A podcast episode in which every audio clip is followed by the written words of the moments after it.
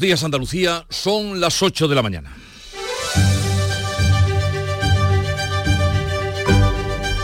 En Canal Sur Radio, La mañana de Andalucía con Jesús Vigorra.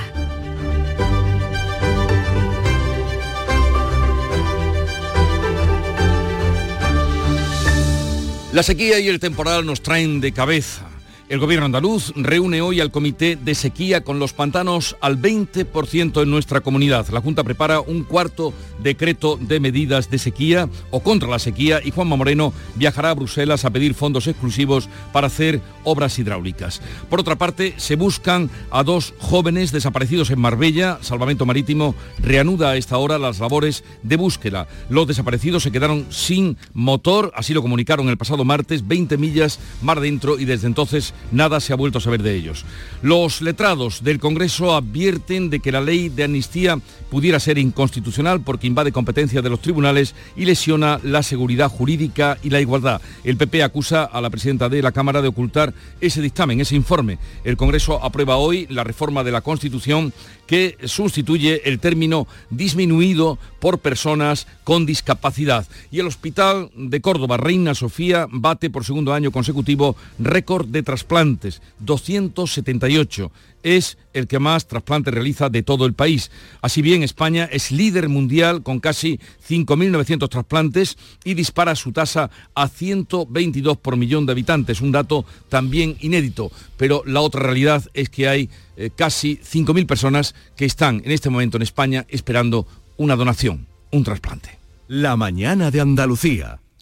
Social Energy. La revolución solar ha llegado a Andalucía para ofrecerte la información del tiempo. 18 de enero, jueves, en el que van a continuar las precipitaciones serán débiles o moderadas en la vertiente atlántica y en Málaga y más probables e intensas en las sierras. La temperatura se mantiene con pocos cambios, con máximas que se van a situar entre los 16 grados de Jaén y los 20 de Almería. Está activo el aviso amarillo por viento y oleaje en el interior de Almería y en su litoral y en el resto de Andalucía el viento soplará moderado de componente oeste. Comienza el año revolucionando tu hogar con Social Energy, la mejor relación calidad-precio del mercado. Si no, te la mejoramos. Descuentos de hasta 3.750 euros y llévate 200 euros en tu batería virtual con Quiero Luz, con seguro todo riesgo incluido los dos primeros años. Pide tu cita al 955 44 11 o socialenergy.es. La revolución solar es Social Energy. Canal Sur Radio. Logística Castillo. Más de 20 años viajando contigo los 365 días del año. Logística Castillo les ofrece la información del tráfico.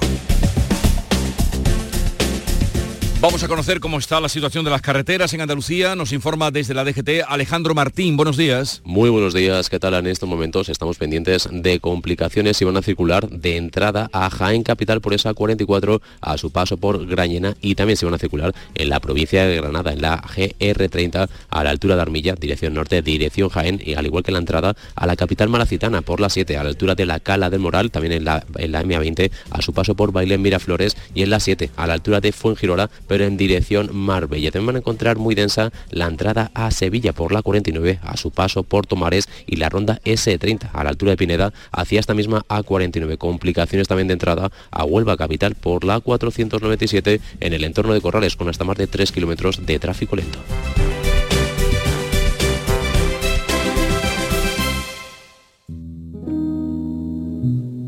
Si abres el libro del bien vivir por la página 9 podrás leer la siguiente reflexión. La felicidad no te la dan los metros cuadrados. La felicidad te la dan aquellos con quien los compartes. Con el cupón diario de la 11 puedes ganar hasta 500.000 euros de lunes a jueves y practicar el bien vivir. Cupón diario de la 11. Te toca bien vivir. A todos los que jugáis a la 11, bien jugado. Juega responsablemente y solo si eres mayor de edad. En Canal Sur Radio, la mañana de Andalucía con Jesús Bigorra. Noticias.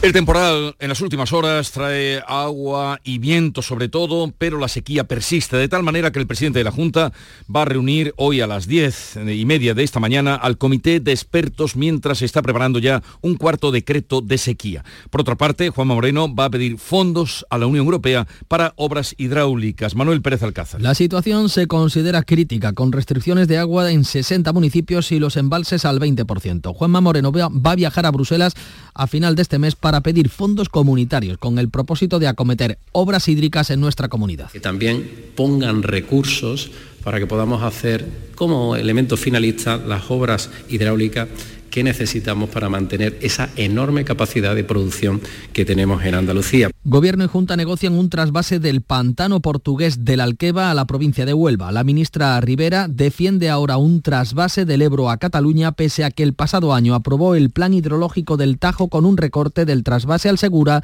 que perjudica a los agricultores de Almería, Alicante y Murcia. Pero no es descartable que en situaciones de emergencia haya que tomar medidas extraordinarias de emergencia, por supuesto.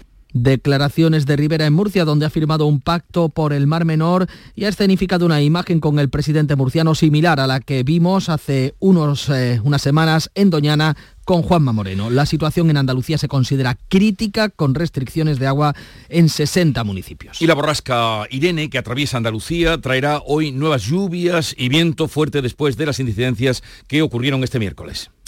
Además eh, de esas incidencias en Andalucía, el viento ha dejado desperfectos en la costa de Huelva. El temporal ha impedido a los 170 barcos de arrastre y artes menores con base en Ayamonte Isla Cristina hacerse a la mar. No volverán a faenar hasta el lunes. El 112 ha atendido en torno a 40 incidencias en Sevilla. También ha habido incidencias en Jaén. La lluvia ha dejado hasta 60 litros en Ribera del Cala y Almadén de la Plata en la provincia de Sevilla, 57 en Grazalema en Cádiz, 30 en el Campillo o Valverde del Camino en Huelva y 25 en los municipios malagueños de la Majada de las Lomas o Cortes de la Frontera. Por otra parte, a primera hora de esta mañana se van a reiniciar las tareas de búsqueda de los dos jóvenes, 31 y 27 años, desaparecidos en alta mar desde el pasado martes por la tarde cuando salieron a, pescar en Marbella. María Ibáñez.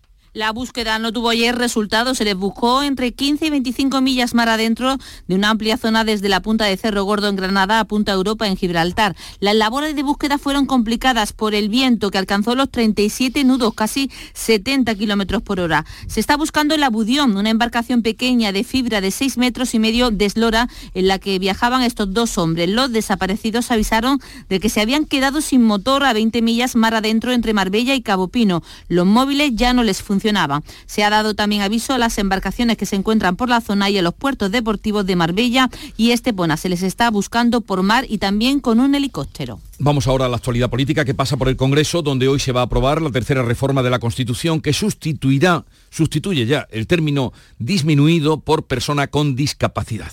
La mesa ha tumbado, por otra parte, las enmiendas que se pretendían introducir aprovechando esa reforma por parte del PNV y sumar. Bea Rodríguez. La mesa la rechaza al considerar que no se ajustaban a la reforma del artículo 49. El PNV pretendía limitar la inviolabilidad del rey, suprimir el artículo 155 o dar encaje al derecho de autodeterminación del pueblo vasco. Sumar quería introducir el derecho civil valenciano y solicitaba un senador para Formentera. La reforma del artículo 49 saldrá adelante con el apoyo de todos los partidos y la abstención anunciada de Vox. Los letrados del Congreso avisan de que la amnistía puede ser inconstitucional y requiere una reforma o requeriría una reforma de la Carta Magna. El Partido Popular acusa a la presidenta de la Cámara de retener una semana ese informe hasta la presentación de las enmiendas que hoy se van a debatir en comisión. Los letrados ven riesgo de inconstitucionalidad por la intermediación de los delitos que recoge la ley y por el amplio plazo que abarca desde enero de 2012 hasta 2023. Consideran que la ley invade competencias de los tribunales y lesiona la seguridad jurídica y la igualdad. El ministro de Justicia contradice a los letrados. Félix Bolaños recuerda que el letrado mayor Fernando Galindo, que fuera alto cargo del gobierno, avaló la constitucionalidad de la amnistía. Una ley que creo que es absolutamente impecable desde el punto de vista legal y desde el punto de vista constitucional. El PP acusa a la presidencia del Congreso de retener seis días el nuevo informe de los letrados que no se ha conocido hasta que los grupos han presentado sus enmiendas a la amnistía. Miguel Tellado acusa al Gobierno de pasar por encima del Estado de Derecho. La política no puede pasar por encima del derecho, tal y como pretende Pedro Sánchez. Este texto evidencia que la ley de amnistía es un misil en la línea de flotación del Estado de Derecho El comisario de Justicia de la Unión Europea, Reinders, va a analizar a propuesta de Ciudadanos el informe de los letrados por si puede paralizar la tramitación de la ley. Este jueves la Comisión de Justicia va a debatir las enmiendas. El Gobierno descarta incluir en la amnistía los delitos por terrorismo como pretenden Junts y Esquerra. Se prevé que el Pleno apruebe el 30 de enero el texto definitivo con las enmiendas que se incorporen. De ahí pasará al Senado, donde la mayoría absoluta del PP pretende retrasar la tramitación.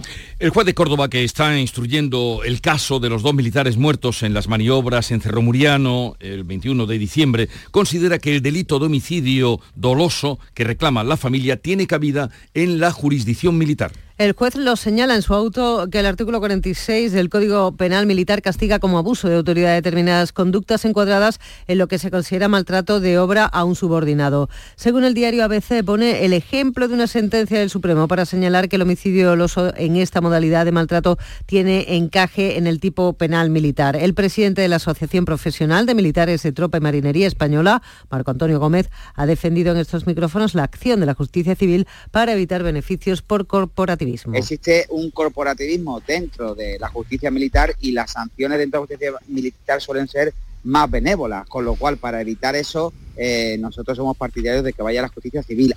Aunque el juez se ha inhibido en el juzgado togado militar, la acusación de la familia del soldado y el cabo fallecido recurrirá para que la justicia castrense no lleve el caso. A partir de las 9 hablaremos con José Antonio Cumplido, que es el abogado de la familia del cabo Miguel Ángel Jiménez Andújar, uno de los dos militares fallecidos en Cerro Muriano. Pedro Sánchez ha defendido en el Foro Internacional de Davos, en Suiza, el buen momento de la economía española y ha atacado el modelo neoliberal. Sánchez ha pedido a las empresas que se impliquen en la defensa de la democracia y la lucha contra la pobreza. Les ha reclamado que suban el sueldo a sus trabajadores y que se impliquen más en resolver los grandes retos como la pobreza o el cambio climático. Sánchez ha defendido eh, en la marcha de la economía española y ha atacado el modelo neoliberal. Los españoles saben que las políticas neoliberales no funcionan, que la opción de reducir el tamaño del sector público y dejar solos a los ciudadanos y a las pequeñas empresas cuando surgen los problemas no tiene sentido. Sánchez ha reconocido que la entrada en Telefónica se enmarca en una estrategia de implicación del gobierno en el sector privado. El presidente ha forzado una reunión con los principales ejecutivos, ejecutivos del IBEX para eh, tratar la intervención en el plenario. Eh, ha sido tras la intervención, perdón, en el plenario en el que se ha hablado de inteligencia artificial, pero se ha esquivado en esa reunión temas espinosos como las cesiones a los independentistas, la amnistía o los impuestos a las energéticas y a la banca. Aquí en Andalucía, el gobierno de la Junta prepara una séptima rebaja fiscal que irá dirigida especialmente a empresas y grandes inversores. Para generar ahorro y para atrapar la inversión, plantea incentivos para las empresas y medidas para que las grandes fortunas y los grandes inversores se queden en la comunidad. La consejera Carolina España asegura que Andalucía se acercará más a la comunidad con menos presión fiscal, que en este caso es Madrid. Será una rebaja fiscal importante y no sé si conseguiremos superar a Madrid, pero nosotros eh, gota a gota se va llenando el vaso. La Junta publicará a final de mes la cuarta subasta de patrimonio que incluye inmuebles y fincas. Además, venderá las cinco villas turísticas que están cerradas. Trabajo, el Ministerio y los sindicatos han firmado la subida del salario mínimo interprofesional que llega a los 1.134 euros. Yolanda Díaz cita el día 25 a los agentes sociales para negociar ahora la rebaja de la jornada laboral. La intención de la ministra es reducir de 40 a 37 horas la jornada sin recorte salarial, como recoge el acuerdo de gobierno entre PSOE y Sumar. Será una reducción progresiva que comenzará este año rebajando a 38 horas y media y culminándose en 2025. Vamos a reducir la jornada laboral que lleva congelada, congelada 40 años en nuestro país, pero sin reducción salarial. Tras la firma con los sindicatos de la subida del salario mínimo, Díaz ha animado a los trabajadores a defender sus derechos si sus empresas no les aplican ese incremento. El Hospital Reina Sofía de Córdoba ha batido récord por segundo año consecutivo de trasplantes de órganos. Es el hospital que más eh, trasplantes ha realizado, con 278 en 2023. Supera los 261 realizados en 2022. Este año destacan los 80 trasplantes de pulmón, una cifra récord también en este tipo de intervenciones que supone un 48% más con respecto a 2022 cuando se realizaron 54. España también es un referente. Ha vuelto a batir el récord de operaciones y sigue liderando el ranking mundial con casi 49 donantes de órganos por millón de habitantes, una media muy por encima de la Unión Europea que tiene 21. La presidenta de la Organización Nacional de Trasplantes, Beatriz Domínguez, destaca además el crecimiento de Valencia y Andalucía. Son más de 5.800 los trasplantes efectuados. Nunca se había registrado tal actividad de trasplante en nuestro país, lo que corresponde a esa tasa de 122,1 por millón de habitantes. Eh, aún así, hay 4.800 eh, personas que están en espera en nuestro país de una donación y de un trasplante.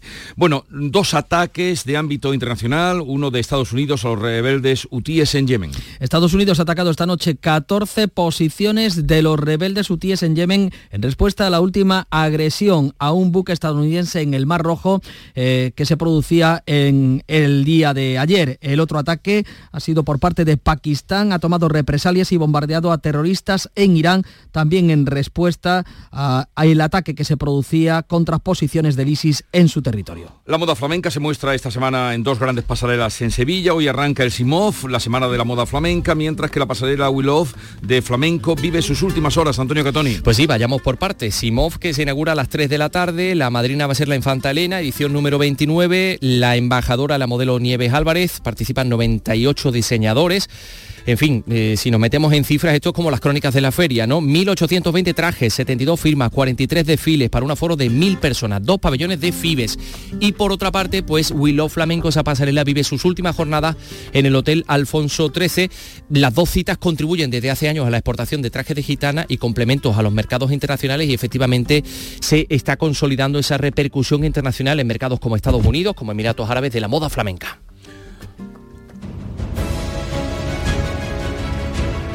Vamos ahora a las noticias de impacto, pero primero tomemos el pulso al día, la tensión con Fran López de Paz. Buenos días, Fran. La alta, la del norte, está alta, la baja normal. Lo de la sequía va en serio. Barcelona es la primera gran ciudad europea que se prepara para bajar la presión del grifo.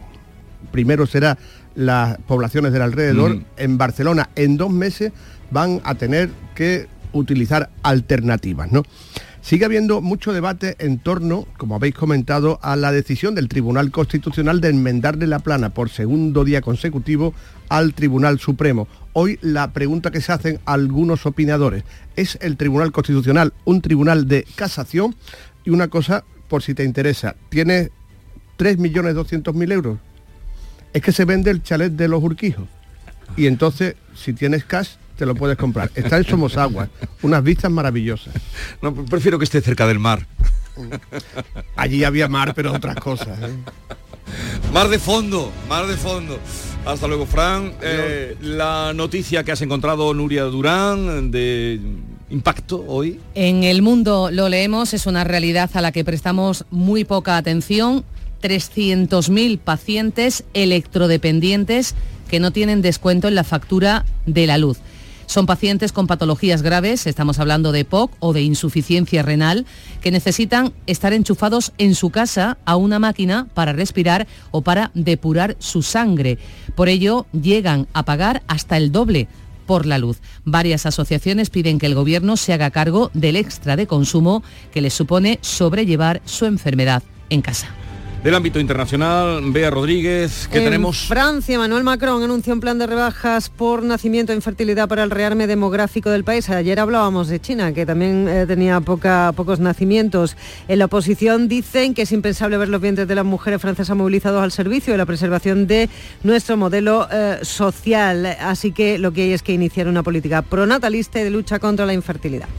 La clave económica del día, Paco Ramón, ¿cuál es? Pues mira, la leemos en El Economista, dice que el campo sube los precios cuatro puntos más que los supermercados eh, y avanza un recalentamiento de la inflación. Su coste en origen se incrementó el pasado mes de diciembre un 11%, más de cuatro puntos por encima de la inflación que registró la alimentación ese mismo mes, según datos oficiales, los del INE. Los productos que más subieron apunta el calabacín, el tomate, el aceite de oliva y el pollo.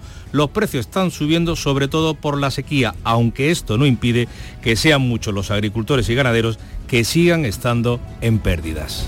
Y la noticia deportiva, Nuria Gaciño. Tenemos jugando hasta hora de la mañana en el Abierto de Australia Carlos Alcaraz y a Davidovich. El malagueño se enfrenta al portugués Nuno Borges. Ha perdido los dos primeros sets, 7-6 y 6-3. En el tercer set, 3-2 para el Luso. Bueno, acaban ahora mismo de igualar, eh, iguales a 3. Y por su parte, Alcaraz juega ante el italiano Sonego, al que le ha ganado el primer set por 6-4, ha perdido el segundo 7-6 y el tercer set lo acaba de ganar el español 3-6. Se terminan hoy los octavos de final de la Copa del Rey con dos partidos. A las siete y media el Barcelona visita al Unionistas de Salamanca y a las nueve y media Atlético de Madrid Real Madrid. Mañana se celebrará el sorteo de cuartos a la una de la tarde, donde solo nos queda como único andaluz el Sevilla, lo mismo que la Copa de la Reina, donde solo queda el Sevilla y cuyo sorteo a cuartos, eh, cuyo sorteo de cuartos será hoy a las 12 del mediodía. 8, 20 minutos de la mañana, tiempo ahora para la información local. Atentos. En la mañana de Andalucía de Canal Sur Radio, las noticias de Sevilla con Antonio Catoni. Buenos días, el Valle del Ribera del Cala entre Sevilla y Huelva es el punto de Andalucía donde más ha llovido las últimas horas. Decenas de litros de agua. Seguiremos con lluvias hoy pero débiles, los vientos ya van a ser flojos o moderados, temperaturas eh, pues van a bajar ligeramente. Se esperan máximas de 19 grados en Lebrija, 18 en Morón, Écija y la capital, donde ahora tenemos 14 grados. Hoy arranca Simov, la Semana Internacional de la Moda Flamenca, amadrinada por la infanta Elena. Al tiempo, la pasarela Willow Flamenco apura sus últimas jornadas en el Hotel Alfonso XIII. Dos citas que han contribuido a la promoción de la moda flamenca, cuya exportación a mercados internacionales se consolida. El flamenco, además, va a ser un argumento principal de Sevilla en Fitur, donde la capital va a exponer las novedades de la Bienal. Por primera vez, el Ayuntamiento de Sevilla tendrá stand propio fuera del pabellón de Andalucía, algo que no ha gustado en la Diputación que defiende que la capital tiene que ir de la mano de la provincia. El tráfico, cómo se circula esta hora en las carreteras de Sevilla y de la provincia también, claro. Isabel Campos, buenos días. Buenos días, con tres kilómetros de retenciones en el puente del Centenario, sentido Huelva, dos kilómetros en la entrada a la ciudad por la A49. Ya en el interior, circulación densa en el puente de las Delicias, puente del Alamillo, avenida de Andalucía de entrada, en la avenida de María Luisa, hacia La Palmera, en Juan Pablo II de salida y en la ronda norte, sentido Glorieta Olímpico. Enseguida desarrollamos estos y otros asuntos con la realización de Juanjo González. Sol Renovables les ofrece el tiempo. Expertos en instalaciones solares y energías renovables para su vivienda o negocio. Enchúfate al sol. www.solrenovables.com La mejor noticia para comenzar este tiempo de noticias, el agua, el agua que ha caído decenas de litros sobre la provincia de Sevilla, donde más ha llovido de toda Andalucía, en la provincia de Sevilla, en un punto concreto, en el entorno de Almadén de la Plata y el río Rivera del Cala, al norte de la provincia, eh, pues eh, es donde, insistimos, ha llovido más en las últimas horas. Con todos los datos, Pilar González, buenos días. Buenos días, hasta las 9 de la noche se han recogido más de 61 litros por metro cuadrado en 24 horas en este punto fronterizo entre las provincias de Sevilla y Huelva y colindante con Extremadura. En otros puntos de la Sierra Morena de Sevilla se han superado los 45 litros, como es el caso de Cazalla de la Sierra, Guadalcanal, y ya en el Castillo de las Guardas han caído más de 40 litros de agua por metro cuadrado. Son datos de la Confederación Hidrográfica del Guadalquivir. En cuanto a incidencias, en la provincia se han registrado unas 40 debido sobre todo a las fuertes rachas de viento. La mayoría han sido en la capital, donde han caído árboles en el Prado de San Sebastián y en la Huerta de la Salud sin que haya habido daños personales. Se daban avisos al 112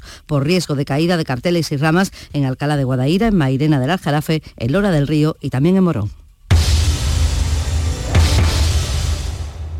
Hoy se inaugura Simov, la Semana Internacional de la Moda Flamenca, en Fibes, en el Palacio de Congresos. La infanta Elena va a ser la madrina de esta vigésimo eh, novena edición. La embajadora va a ser la modelo Nieves Álvarez. Vamos con los datos, con las cifras. Pues participan 98 diseñadores. El público verá 1.820 trajes de 72 firmas en 43 desfiles y un aforo de 1.000 personas. Habrá dos pabellones con más de un centenar de expositores dedicados a la artesanía, a la moda y también a la cultura andaluza. En Canal Su Televisión, la organizadora Raquel Revuelta ha dicho que espera que sea todo un éxito en el que se muestren además todas las tendencias. Este año vamos a ver por ejemplo, mangas también con, mucho volumen, vamos a ver hombreras, que eso lo estamos adaptando de, de la moda urbana, pero por supuesto que se mantienen los trajes tradicionales de toda la vida que juegan con esos volantes Al tiempo, la pasarela Willow Flamenco apura sus últimas jornadas en el Hotel Alfonso XIII. Bueno, pues el flamenco va a ser un argumento de peso en Fitur, en la Feria Internacional de Turismo de Madrid. Sevilla Capital va a presentarse por primera vez en esta feria con un stand propio,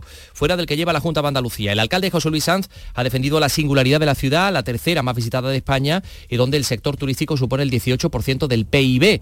Por eso dice, Sevilla necesita un espacio diferenciado y va a estar entre los pabellones 7 y 9 de Fitur.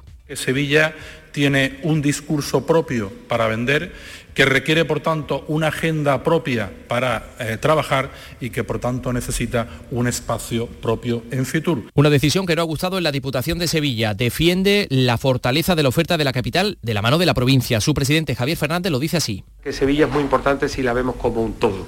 La capital es importantísima, nadie le cabe la menor duda que es el motor y el corazón pero hay una provincia maravillosa, con rincones magníficos para perderse 8 y 25 minutos, los datos del Metro de Sevilla, récord histórico en este año 2023 que se acaba de cerrar, récord de viajeros. Fueron 20 millones, una cifra que supera en 3 millones el anterior récord registrado en 2019. Con respecto a 2022, el número de pasajeros creció un 26%. El promedio de afluencia en días laborables ha sido de 63.800 usuarios frente a los 50.600 del año anterior. Para Jorge Maroto, director de Metro Sevilla, se consolida así la tendencia tras el parón de la pandemia. Desde mediados de 2014 hemos tenido un crecimiento sostenido en la demanda que tan solo se ha visto interrumpido los años 2020 y 2021 debido a la pandemia. Desde aquí damos las gracias a todos los ciudadanos que confían en el transporte público y en Metro de Sevilla para sus desplazamientos y a todas las personas que con su trabajo lo han hecho posible. Las noticias de Sevilla en Canal Sur Radio. Y en la línea de salida unas rebajas inolvidables. Ya están aquí las rebajas de Sevilla Fashion Outlet. Ven y disfruta de hasta un 70% de descuento en grandes marcas. Sevilla Fashion Outlet. Rebajas por todo lo alto. La Gerencia de Urbanismo del Ayuntamiento ha aprobado la reurbanización de los terrenos de Santa Bárbara en Nervión para la construcción de 276 viviendas, 100 de ellas protegidas. E incluye la conservación de la nave del taller de montaje de esta antigua fábrica de artillería como bien singular y en San Jerónimo también se le ha dado el visto bueno a la reurbanización de la antigua fábrica de Arteferro al lado de San Lázaro para 100 viviendas y otros equipamientos. Hablando de barrios, la plataforma vecinal de afectados por los cortes de luz Barrios Hartos ha convocado una concentración esta tarde ante las oficinas de Endesa. Su portavoz Rocío Mareno dice que van a presentar una reclamación conjunta de una treintena de vecinos, los más perjudicados por los cortes de luz lo que está haciendo es reforzando el transformador antiguo. Por lo tanto, estamos en las mismas, porque si el transformador antiguo no tiene capacidad suficiente y falla, el nuevo no tiene capacidad para absorber toda la energía que, que tenía que dar el viejo. Son chapuzas. Y escuchen esto, los eh, trabajadores que están levantando los nuevos pisos en Palmas Altas protestan porque no pueden entrar, por, eh, no pueden acceder a la zona donde tienen que trabajar. Ayer ya pararon por una situación que aseguran es insostenible cuando llueve con la entrada y salida de camiones y de más de mil obreros. Lo explica así el responsable del sector en comisiones obreras, Raúl Sánchez. Tienen que dejar algunos el coche casi a un kilómetro de distancia, venir andando, no existe iluminación, no existe señalización, no hay zona de acceso peatonal, con lo cual incumple un montón de medidas preventivas. Por parte de la empresa urbanizadora Metro Bacesa, la disposición la ha puesto ahí, pero seguimos esperando desde hace varios meses. La Comisión de Patrimonio ha aprobado la restauración de las cubiertas y fachadas de la iglesia del antiguo convento de San Hermenegildo, de la iglesia del antiguo colegio jesuita de San Hermenegildo. Por cierto, obras que ya habían comenzado con anterioridad. Y les contamos también que la radio es patrimonio. La radio en España cumple 100 años.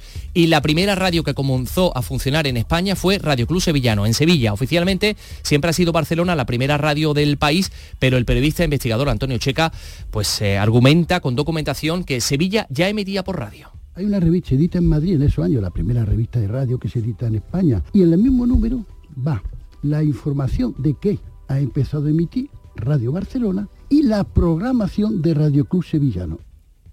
Le damos la enhorabuena a la empresa sevillana El Milagrito. La radio cumple 100 años y El Milagrito 25, que ha decidido conmemorar su primer cuarto de siglo recaudando fondos para la lucha contra el cáncer con la campaña Milagros que pueden salvar vidas durante el mes de febrero. Y por cierto, la 11 ha repartido más de un millón de euros entre 16 vecinos de Utrera. Sí, se han vendido la serie agraciada con medio millón de euros y otros 15 cupones premiados con 35.000 cada uno. La afortunada que ha ganado ese medio millón de euros ha trabajado 33 años como vendedora de la ONCE. El cuponero que se le ha vendido Antonio Alcón lleva un año trabajando en la ONCE y desde el primer momento ha apostado por la terminación en 13. Así que enhorabuena a los premiados. Está aquí eh, Nuria Gaciño con la información deportiva. Tenemos chico nuevo en el Sevilla. Nuria, buenos días. Hola, ¿qué tal? Muy buenos días. Tenemos chico eh, nuevo en el Sevilla y en el Betis vamos a decir pronto adiós a uno como es guardado. Manuel Pellegrini ha dicho a ABC que no pondrá ningún impedimento para la marcha de guardado al fútbol mexicano. Creo que ha hecho mérito suficiente como para ayudarlo. Si realmente tomó la, la decisión, por lo menos desde el punto de vista mío personal, va a tener todo el apoyo y la ayuda que lo que él crea que es mejor para, para su carrera. Y en el Sevilla, a la espera de la celebración del sorteo de los cuartos de Copa, que será mañana, se ha presentado al último refuerzo, Aníbal, que llega cedido del Manchester United con opción de compra, y van a estar pendientes hoy a las 12 del sorteo de los cuartos de la Copa de la Reina, a ver qué rival le toca en suerte al Sevilla. Se ha presentado Fitur, los argumentos de Sevilla, y en esa presentación del ayuntamiento, Pedro Granaino.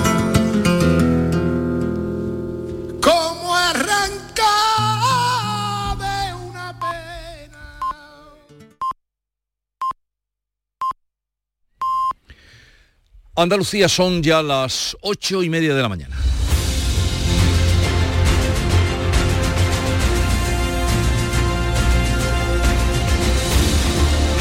En un momento vamos a abrir tertulia de actualidad para comentar los casos, las noticias que les estamos contando esta mañana y lo haremos con Ángela Cañal, con Silvia Moreno y con Héctor Barbota.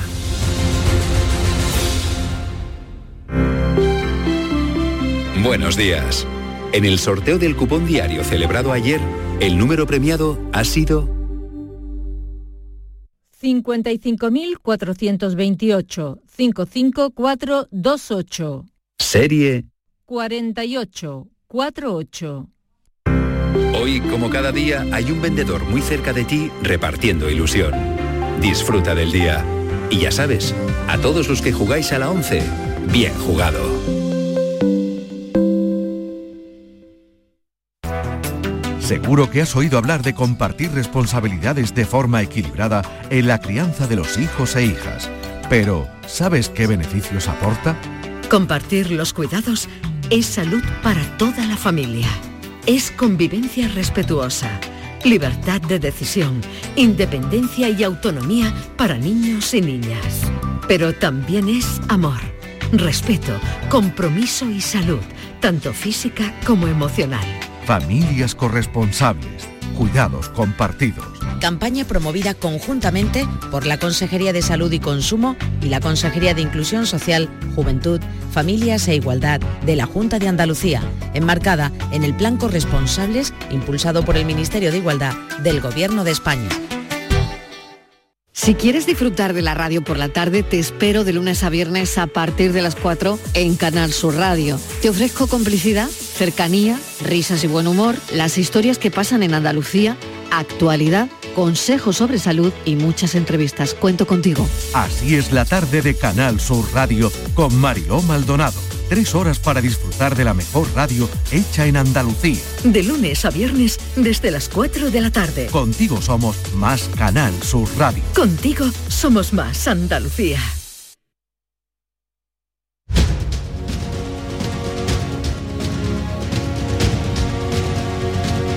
La mañana de Andalucía con Jesús Vigorra. Y con Ángela Cañal. Buenos días, Ángela. Buenos días. ¿Qué tal? Pues nada, muy bien. Y viendo estos días de lluvia, por lo menos aquí en Sevilla, que está lloviendo y además como a mí me gusta que llueva, que es sin parar y tranquilito. Ahora, el- mismo cuando venía no. Ahora No, se ve venía ni una no, gota pero- de, de- de los, de, de luz. Amaneceres No, lentos. pero Yo que he llegado 10 minutos antes que Sí. Sí, sí veía, sí, sí, a mí sí me toca un poquito de lluvia. ¿eh? Sí. Y, y ayer por la mañana en el, en el, parla- estaba en el Parlamento cayó una que era impresionante. Eh, es la voz de Héctor Barbota, delegado de El Sur y el Ideal en Sevilla, y también eh, la tercera invitada, Silvia Moreno, de El Mundo. Buenos días, Silvia. Muy buenos días. ¿Has venido en moto? O en moto, justo en mi turno, en mi tramo no, no llovía, pero sí hoy da mucha agua en Sevilla y en el resto de Andalucía. Pues falta hace porque ya veis la situación que tenemos. Hoy, dentro de, de un par de horas, se va a reunir, eh, la Junta reúne al Comité de Expertos en tema de sequía, la mesa de la sequía.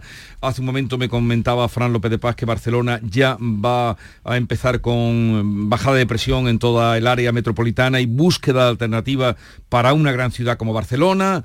Eh, o sea que tenemos en lo alto el temporal, pero la sequía persiste. Eh, eh, ¿Somos conscientes de lo que tenemos en lo alto? No, absolutamente no. Por lo menos no mis hijas que se dan las duchas de, de demasiado tiempo. Pero ahí puedes tú controlarlo. No, no, claro que sí. No, no, y, y estamos intentando Supongo. No, sí, sí, todavía sí. Todavía sí. Eh, hoy mismo da- damos en Sur que, que, Málaga ya han empezado las obras eh, para conectar las tuberías del puerto con, con la red de, de agua.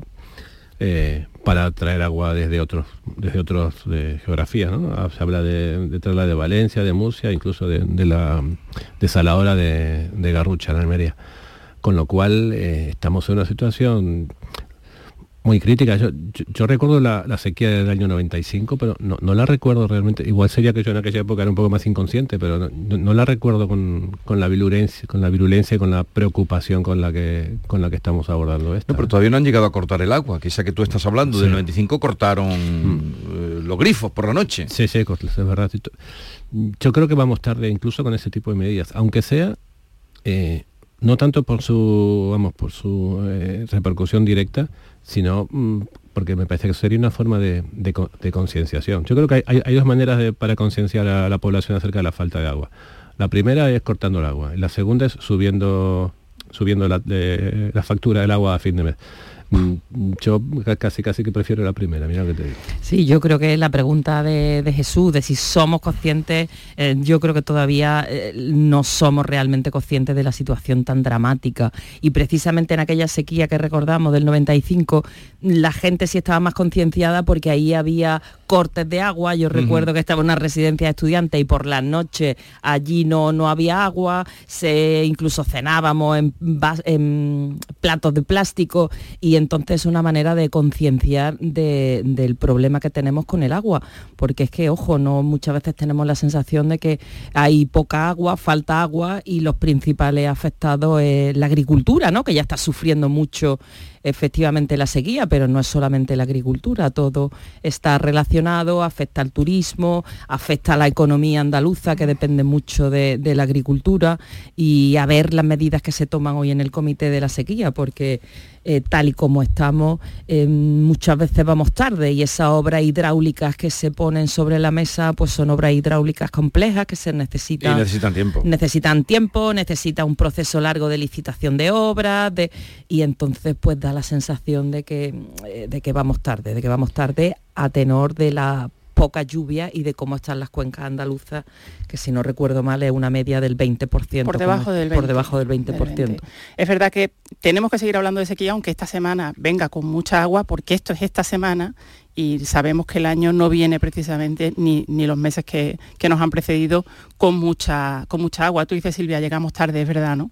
Pero dice el dicho que el mejor momento para plantar un árbol era hace 20 años y el segundo mejor momento es ahora, ¿no? Ahora. Entonces, aunque vayamos tarde, es ahora eh, cuando toca hacer medidas. Mm, no toca mirar al cielo porque no apunta a, mucha- a muchas buenas noticias, hay que mirar al suelo con obras que no necesariamente tienen que ser de embalses, que hay un poco algún empeño eh, en obras hidráulicas que tú no puedes, tú puedes construir un embalse, pero luego tiene que llover para que se, para que se llene. Tenemos que ir a otras medidas, a otras alternativas. Eh, la concienciación ciudadana creo que es necesaria, pero el problema no es el consumo urbano desaforado.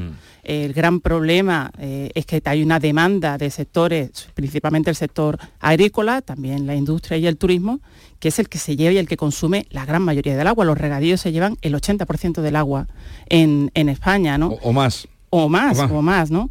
Eh, entonces habrá que ir abordando, primero, generar una mayor oferta de agua que no dependa de la lluvia, pues hablamos de desaladoras, de aguas regeneradas, que en España y en Andalucía todavía vamos muy retrasados con respecto a otros países que aplican, eh, que están aplicando tecnologías muy, avanzadas, pero vamos a tener que empezar a hablar también de la, de la demanda y no solo de la demanda urbana, eh, de la demanda para el consumo de, los grifos de nuestras casas, sino de la demanda de los sectores económicos. Y eso es muy duro porque implica un dolor ¿no? para, para sectores de los que dependemos mucho, pero recordemos que el olivar toda la vida ha sido un- un- una agricultura de secano y ahora mismo masivamente el olivar se está pasando al regadío porque lo hace más productivo. ¿Tiene sentido económicamente? Sí, pero ¿es sostenible eh, a, medio largo plazo? Pues esa es la duda que tenemos.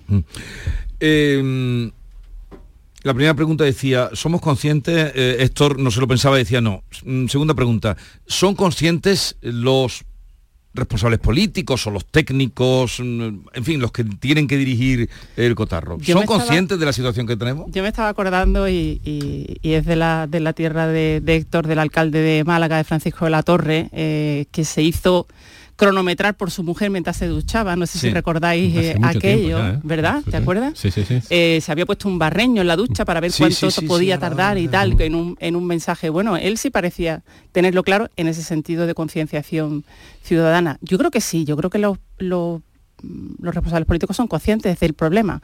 Lo que no están todos de acuerdo es en qué, en qué soluciones. Y a mí me desagrada mucho y no me gustaría que este tema de la sequía se convierta en otra guerra política del pim, del pim pam pum, porque hace que también los ciudadanos desconectemos del problema porque lo reconvirtamos mentalmente en otro motivo simplemente de polémica, que la sequía es más o menos seria según lo diga el PP, el PSOE, Vox u otro partido. Ojalá, pero me temo que vamos por ese camino, que la sequía vaya a ser el tema de la próxima batalla política. Pero batalla para batalla para poner una solución, porque esto sí que no, vamos que esto no es lo de mm, asuntos que mo- vemos mm, que pueden aguardarse de hoy para mañana eh, Claro. con reformas constitucionales eh, y todas esas cosas, pero Bueno, pero un ejemplo, Jesús, el plan hidrológico Ah, sí, nacional antiguo, ahí se, desde el gobierno central se planteaba una solución, una eh, trasvase de agua entre comunidades autónomas y a una parte importante del plan hidrológico se quedó paralizada porque eh, Cataluña no quería, no le venía bien a su a su intereses. Entonces, desgraciadamente, en el tema del agua, estoy de acuerdo en que es un asunto crucial en el que todas las administraciones deberían estar de acuerdo porque el problema es real y Andalucía lo sufre más que otras comunidades autónomas. La situación de las cuencas andaluzas está muy por debajo de, de otras cuencas del norte. Entonces los políticos, los gobernantes deberían ser conscientes de esa situación y de esa situación de partida de cada comunidad autónoma que es distinta. Pero desgraciadamente en el panorama que tenemos ahora mismo en la política y la situación que tiene el gobierno central con partidos independentistas tanto en Cataluña como en el País Vasco exigiendo una serie de privilegios y de beneficios para sus comunidades autónomas, eh, yo tengo muchas dudas de que en, la si- en el panorama que tenemos actualmente eh, pueda haber altura de mira para abordar esto de manera mm, eh, justa y equitativa para todas las comunidades autónomas. Yo, yo- yo- yo no estoy seguro. Llueva. Que llueva, que llueva. Porque tú dices, tenéis dudas sobre que puedan ponerse de acuerdo. Digo que, yo- digo que yo no, no estoy seguro de que haya un diagnóstico común entre, entre las diferentes administraciones, ¿no? Ya. Es, es verdad que en el discurso de la Junta eh, la, la sequía es el punto número uno. No, y están Eh, continuamente, to- esto no se le puede- eso. Yo en el, en el discurso del, del gobierno no, no lo veo tan así, que seguramente puede ser porque no todas las comunidades están en la situación en la que está Andalucía y, y quizás el gobierno tiene, tiene una visión más global y posiblemente no advierta la gravedad de la situación que hay aquí. Pero me- fíjate que me llama mucho la atención porque junto con Andalucía, la otra comunidad que tiene un gran pro- problema de sequía es, eh, es Cataluña. Y yo no veo las negociaciones entre Junts y el gobierno ah, central y Pedro Sánchez ninguna alusión a la sequía. Si yo fuera eh, alguien de Junts, diría, hombre, el Rodalíes, no, yo quiero que me hagan 40 desaladoras.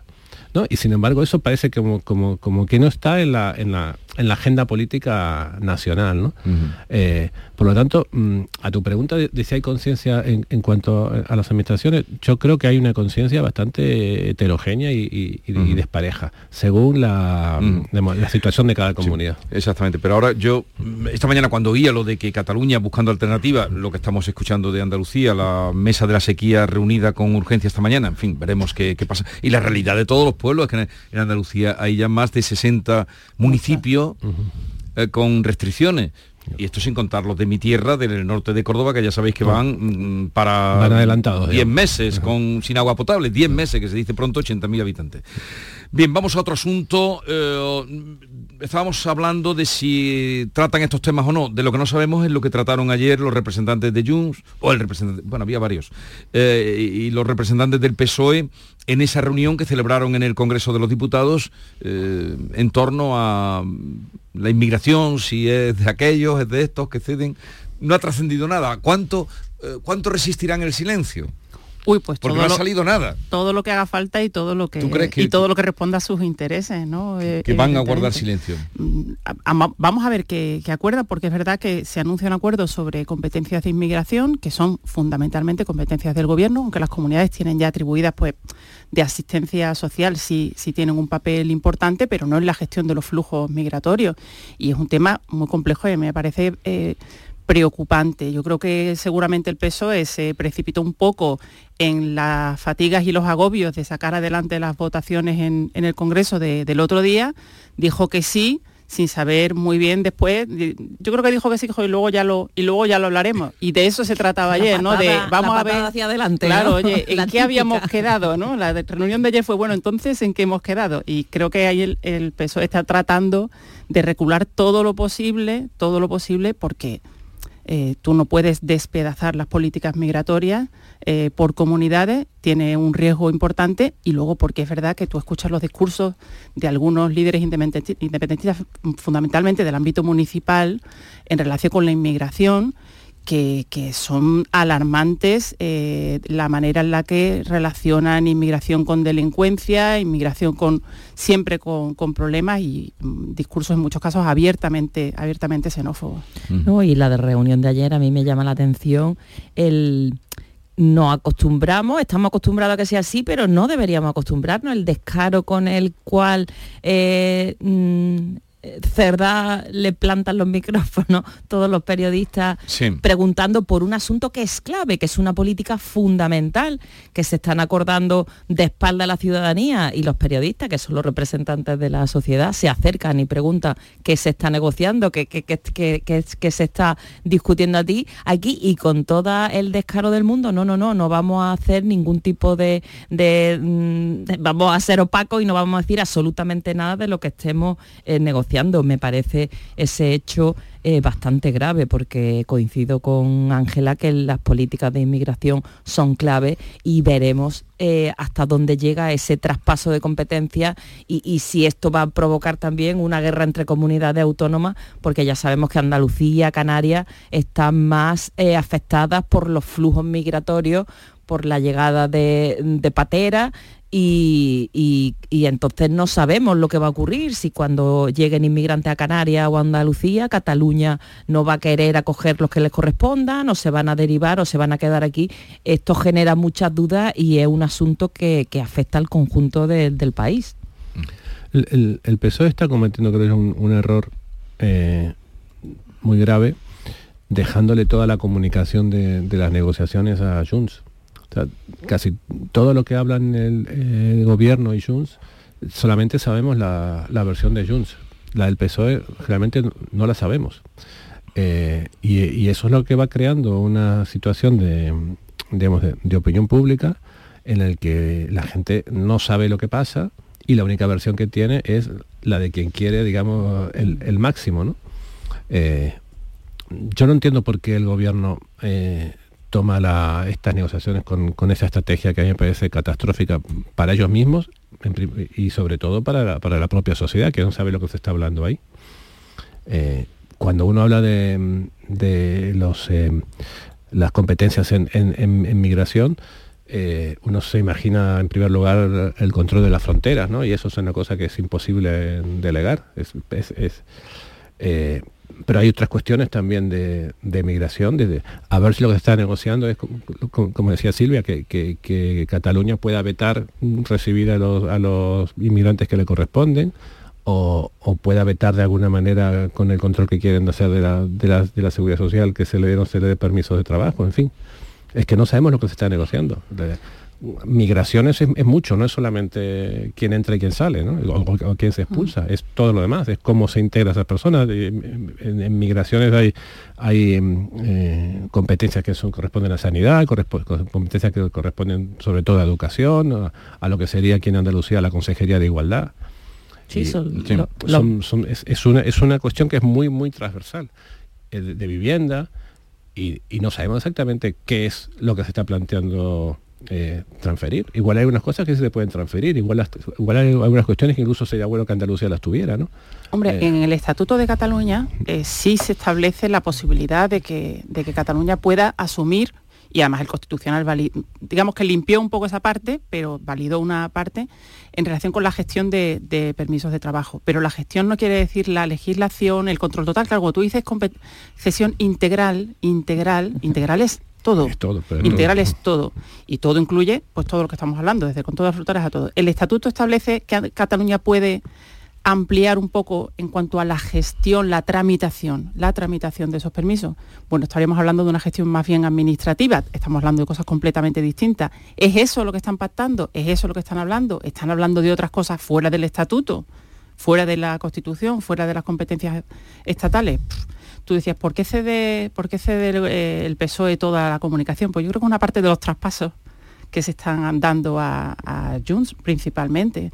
Y Junts lo aprovecha muy bien porque además tienden en general, por interés propio, legítimo y normal, a exagerar los logros eh, que obtienen porque eso les beneficia de cara a sus votantes y de cara a ese pulso que conocemos que tienen Junts y Esquerra a ver cuál de los dos consigue más cosas del gobierno. no deja de ser curioso para cualquier ciudadano que mm, hace dos días o tres, no más, eh, eh, lo que vamos, lo que llevamos esta semana, que hablan pues todo tipo de declaraciones diciendo inmigración para nosotros y viene, contesta el, presidente del gobierno diciendo que Nanay, que de la cesión integral, el matiz de lo que significa, y de pronto un silencio sepulcral ayer. Es un juego un poco de, Sí, de marear a la ciudadanía, porque si se... Antes de ayer decís esto y ahora no hay nada, estamos negociando. Además, contesta todo en catalán, que eso antes era una descortesía.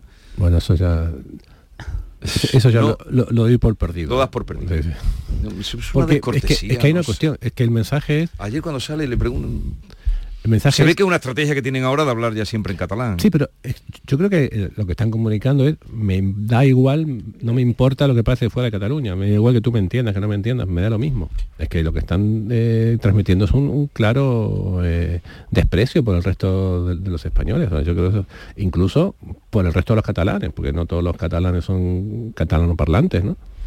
Y luego pensemos un detalle que a mí me llama muchísimo la atención. Junts Junts está negociando con el, con el Partido Socialista, con el Gobierno de España, la cesión de unas competencias cuando Junts no gobierna en la Generalitat. gobierna Esquerra, es como si fuera un partido, un partido, imaginemos, yo qué sé, eh, eh, izquierda andaluza, que sus votos fueran imprescindibles y dijera, no, quiero para Andalucía la cesión de tal, y diría Juanma Moreno, oiga, pero conmigo no habla nadie, que soy yo quien las tiene que asumir, que soy yo quien las tiene que negociar, ¿no?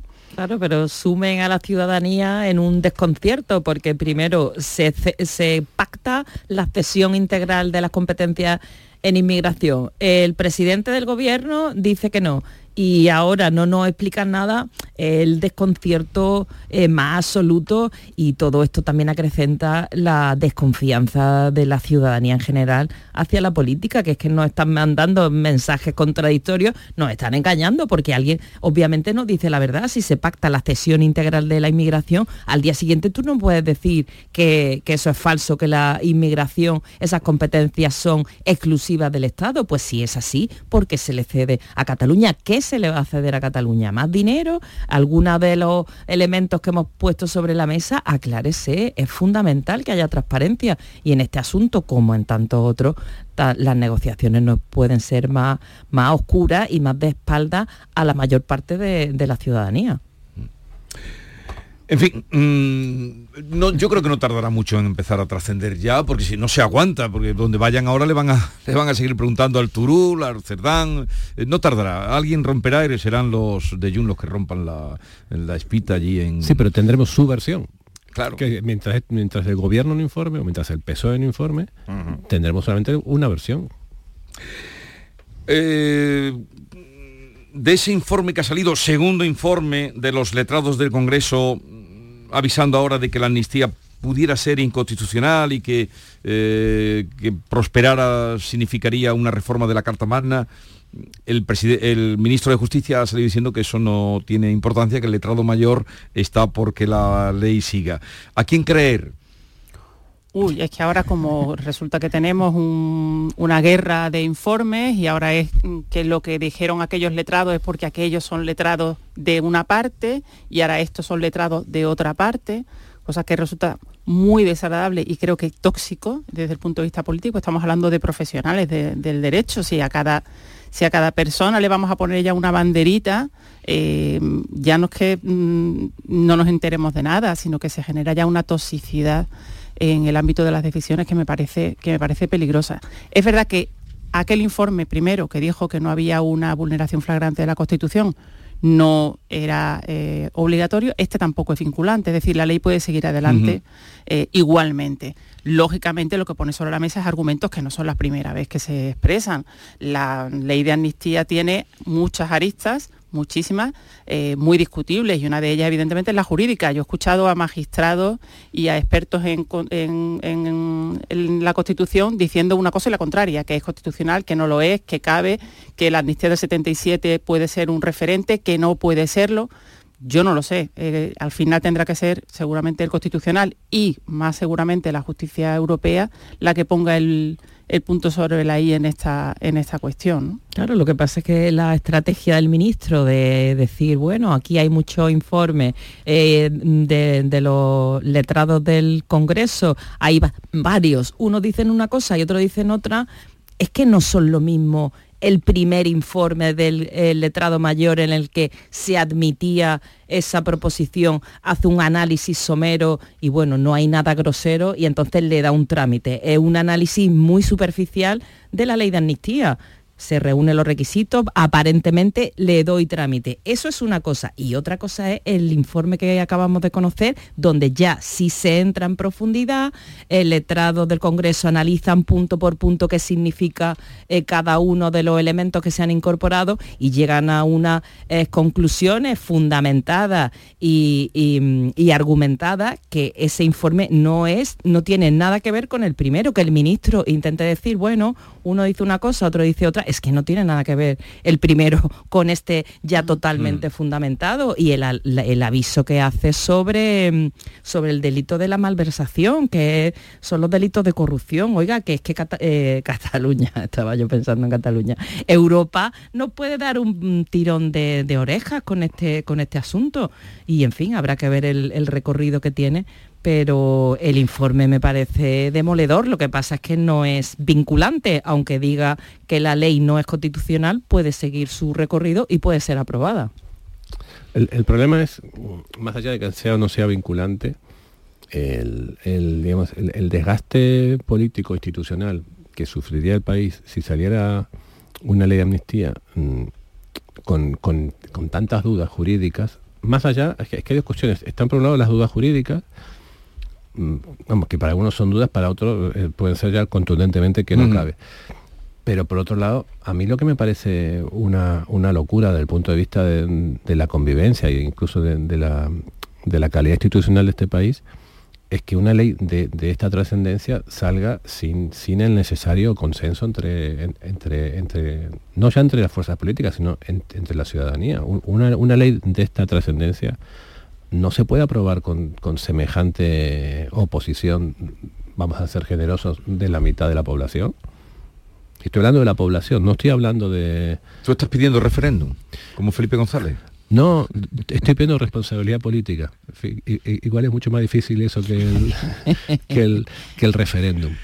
Eh, me parece que, vamos, vamos se, se va hacia una amnistía supuestamente porque el argumento es que para mejorar la convivencia.